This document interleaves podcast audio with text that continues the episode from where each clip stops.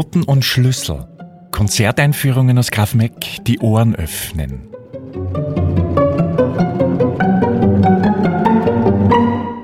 Heute mit Joachim Reiber.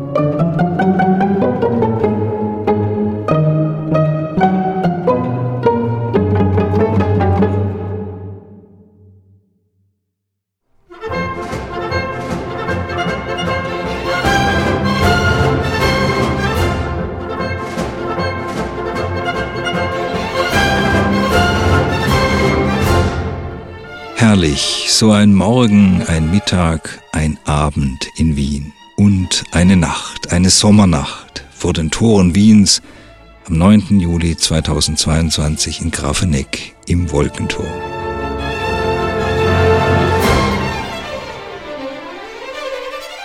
Um Wien, die Musikstadt zu allen Tageszeiten und in vielen Lebenslagen, kreist dieses schöne, sinnliche Programm das der Dirigent Sascha Götzl mit dem Bariton Raphael Fingerlos und dem Tonkünstlerorchester Niederösterreich präsentieren wird.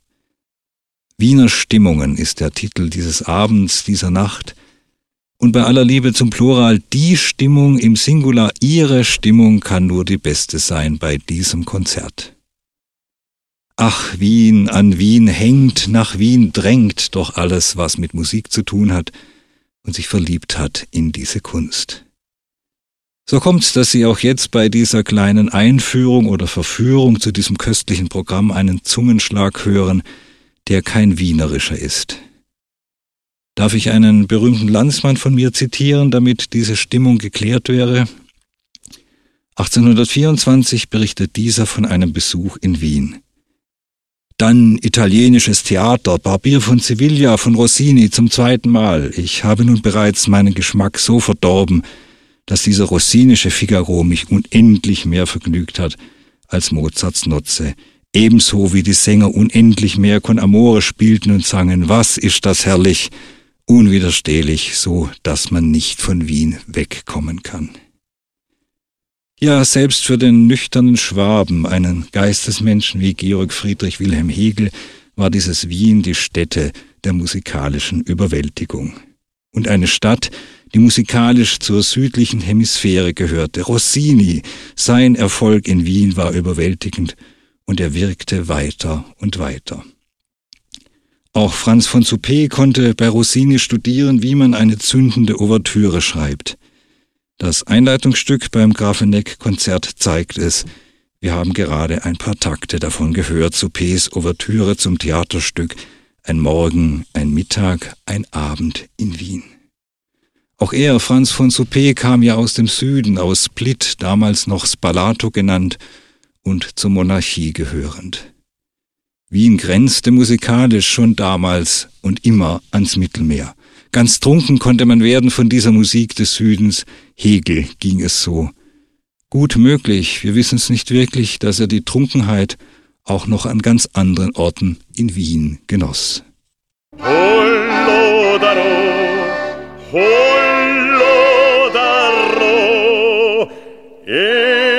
Hollo, Es wird fein sein und wir werden nimmer sein. Drum genießen wir's Leben, solang's uns freut. Es wird schöne Madel gehen und wir werden nimmer leben. Drum greifen wir zu, grad ist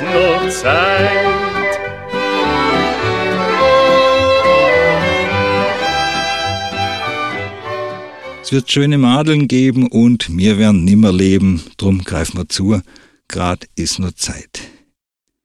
Ja, die Madeln, das süße Mädel, die schöne Dame, all die herrlichen Geschöpfe, um die sich der Reigen dreht in Wien. Doch wer ist die schönste im ganzen Land? Wer schon? Alma, natürlich. Alma Schindler, nachmals Alma Maler Werfel. Alma, die vielbegehrte. Es scharten sich die Männer um mich wie die Mücken um die Lampe, vertraut Alma ihrem herrlich indiskreten Tagebuch an. Fräulein, Sie sind wahnsinnskokett. Sie wissen doch so gut wie ich, dass ein Herankommen an Sie unmöglich war, sagte einer zu ihr, der auch schon verfallen ist, Alexander Zemlinski, der Komponist. Und dann schaffte es doch, ihr nahe zu kommen. Zemlinski, so Alma in ihrem Tagebuch, sagte mir nun, dass mein Lied ihm außerordentlich gefalle, dass ich ein ausgesprochenes Talent habe. Wenig später notiert Alma dann, ich möchte beim Zemlinski lernen, wenn Mamas nur erlaubt. Sie erlaubte es und Alma komponierte.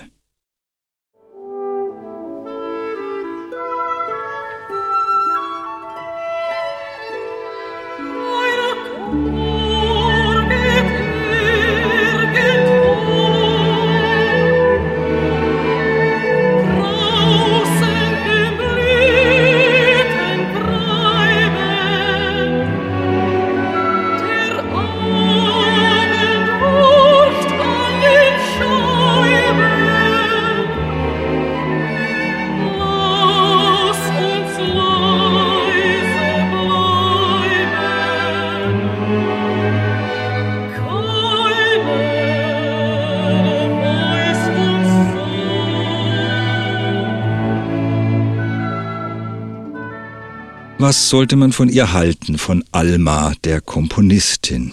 Die Männer, die Fachmänner, denen sie den Kopf verdrehte, waren befangen. Mahler wollte sie zur Frau unbedingt und wollte sie nur als Frau. Dass er ihr das Komponieren verbot, untergrub seine Ehe.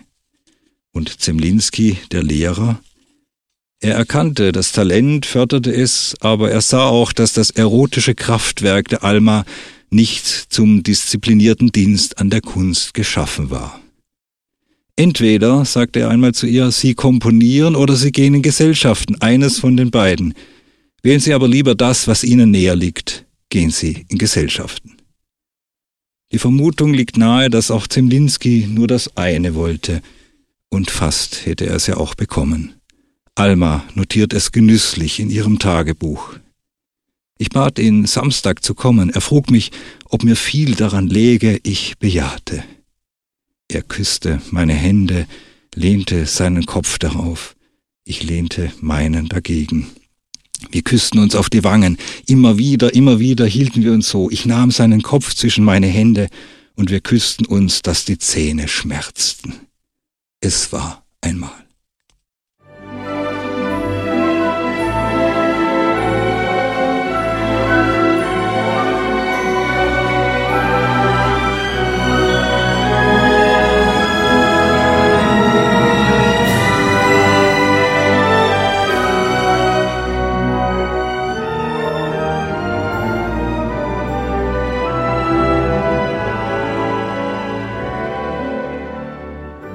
Es war einmal. Wir hörten dann auch auf dem Programm in Grafeneck die Zwischenaktmusik aus dieser Oper von Alexander Zemlinski. Es begann eigentlich märchenhaft für den hochbegabten Wiener, der als Stipendiat am Konservatorium der Gesellschaft der Musikfreunde in Wien studieren konnte. Zemlinski war erst 29, als Gustav Mahler dieses Werk, es war einmal, an der Wiener Hofoper herausbrachte, ein voller Erfolg.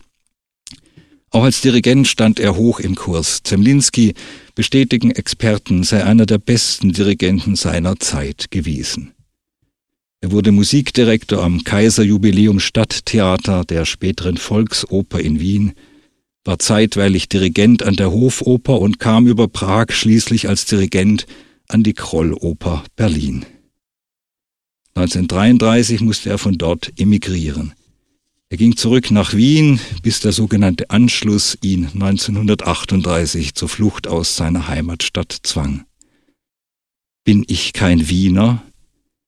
Die Frage hatte er verbittert schon in den 20er Jahren gestellt, als er in einem Fachaufsatz zur Wiener Musik einfach vergessen wurde. Dem Vergessenwerden folgte die Vertreibung. Zemlinski starb 1942 fernab von Wien in den USA. Von dort aus dem Exil wollte Erich Wolfgang Korngold zurückkehren, zurück an den Ort seiner Kindheit und seiner Jugend. Doch das goldene Wiener Herz schillerte tückisch, als sich der prominente, Oscar gekrönte Komponist in der Stadt blicken ließ. Jesses, der Herr Professor Korngold, das ist aber nett. Wann fahren's wieder weg? schallte es ihm entgegen.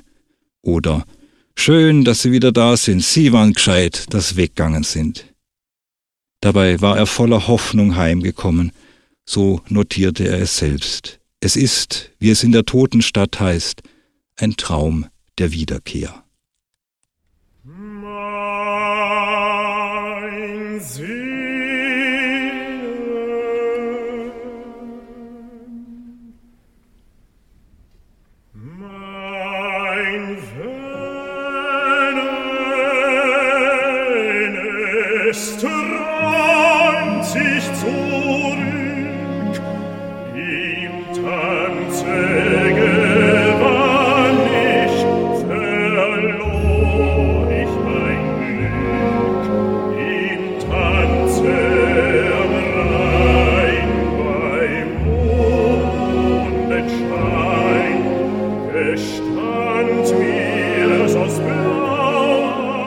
Mein Sehnen, mein Venen, es träumt sich zurück.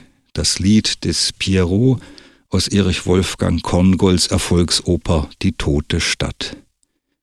Wir hörten Raphael Fingerlos, der dieses traumhafte Stück auch in Grafeneck singen wird. Einer der besten jungen Sänger Österreichs. Ausgebildet an der Musik- und Kunstprivatuniversität, ausgezeichnet bei nationalen und internationalen Wettbewerben – Debüt als Papageno an der Semperoper Dresden, wo er dann auch Rossini sang, die Titelpartie in Barbiere di Sevilla, dann ebenfalls in Dresden.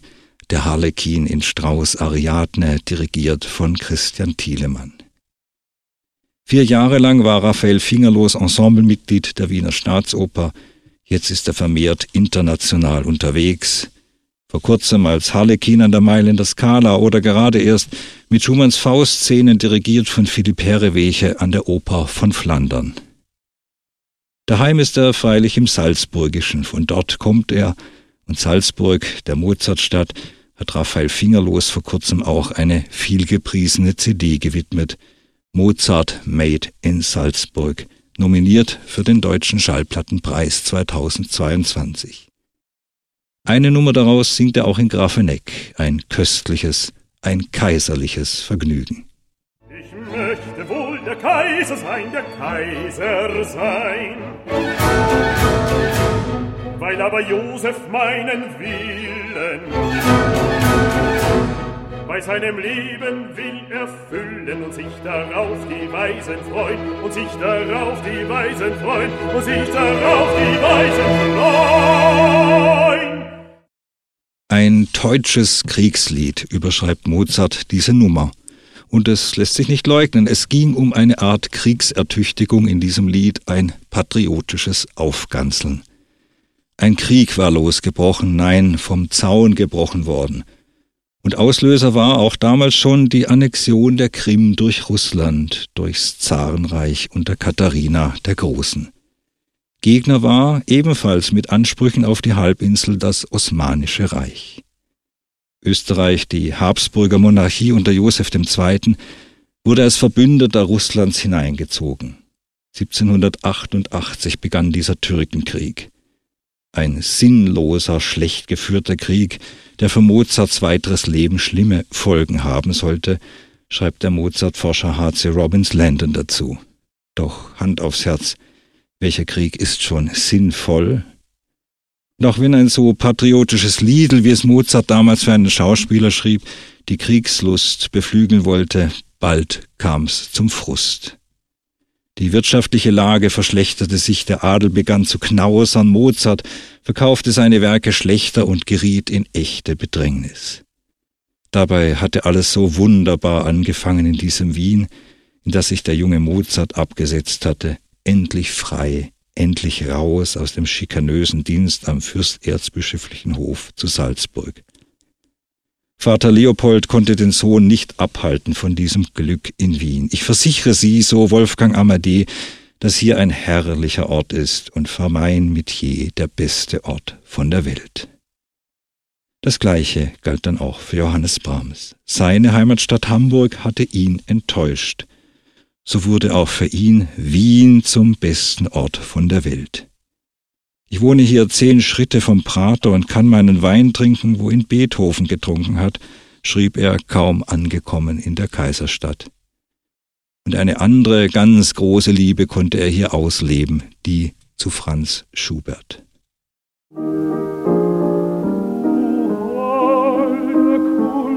Ich danke dir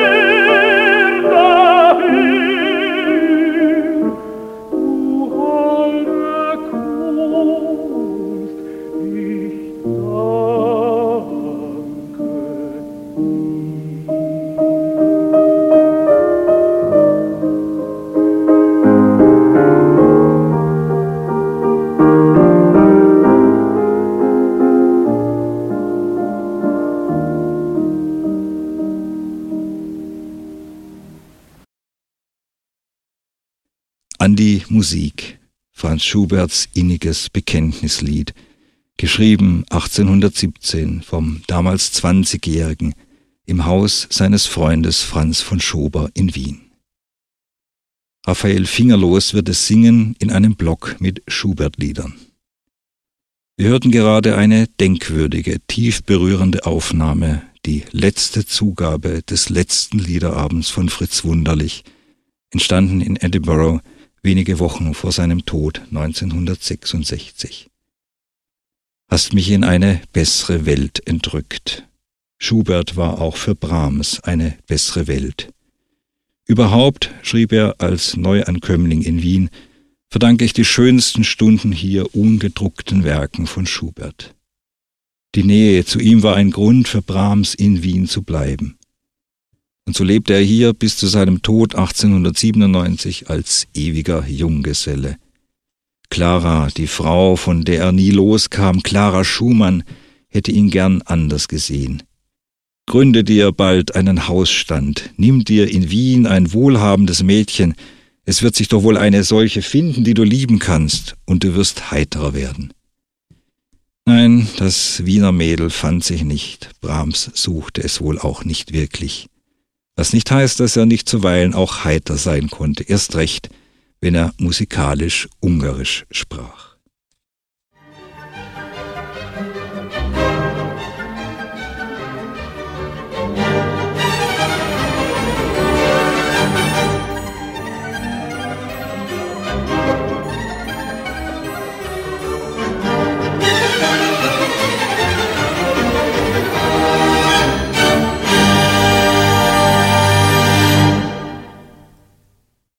Eigentlich hieß er ja Rudolf Josef František, dieser Ralf Benatzky, ein typisches Kind der Habsburger Monarchie, geboren in Mährisch-Budwitz, dann Besuch der K&K Kadettenanstalt in Wien, Fähnrich-Leutnant, im Alter von 20 schon ausgemustert und in den Ruhestand versetzt, bevor er dann doppelgleisig so richtig loslegte.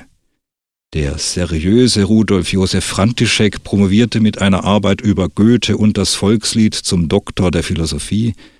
Der Kesse, auch gern mal frivole, schrieb Chansons und nannte sich fürderhin Ralf. Und so machte er Karriere und wurde als Ralf Benatzky weltberühmt. Wien, seien wir ehrlich, war damals in den 1920er Jahren nicht die Welt. Benatzky ging wie so viele damals nach Berlin, denn da war so richtig was los. Am großen Schauspielhaus, das 1920 von Max Reinhardt eröffnet wurde, brachte er seine historischen Revue-Operetten heraus, die erfolgreichste dann 1930 im Weißen Rössel. Ein Zugpferd, das bald auch in Wien, Paris und New York die Kassen klingeln und die Herzen höher schlagen ließ. Es muss was Wunderbares sein, von dir geliebt zu werden – Raphael Fingerlos singt diesen Hit aus dem Weißen Rössel dann auch in Grafeneck.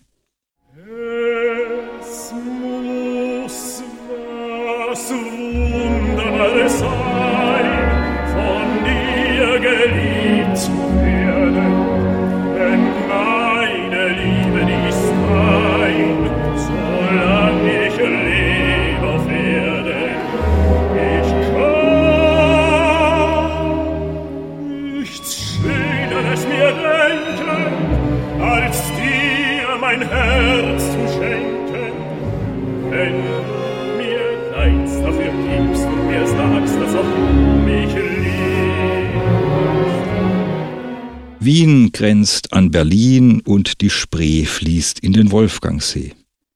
Die Landkarten der Poesie sind andere als die, die wir aus dem Erdkundeunterricht kennen.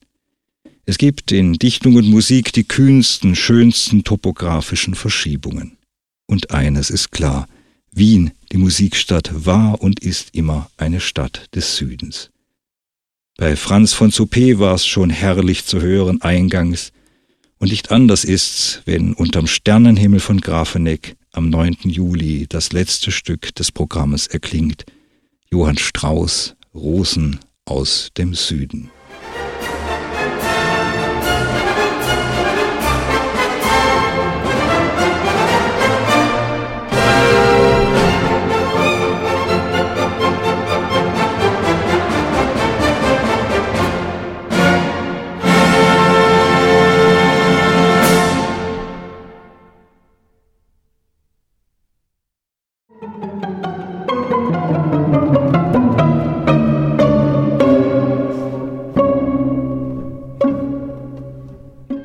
Musik ist ansteckend, das Coronavirus leider auch. Bitte halten Sie bei Ihrem Konzertbesuch Abstand und machen Sie sich mit den Verhaltensregeln vertraut.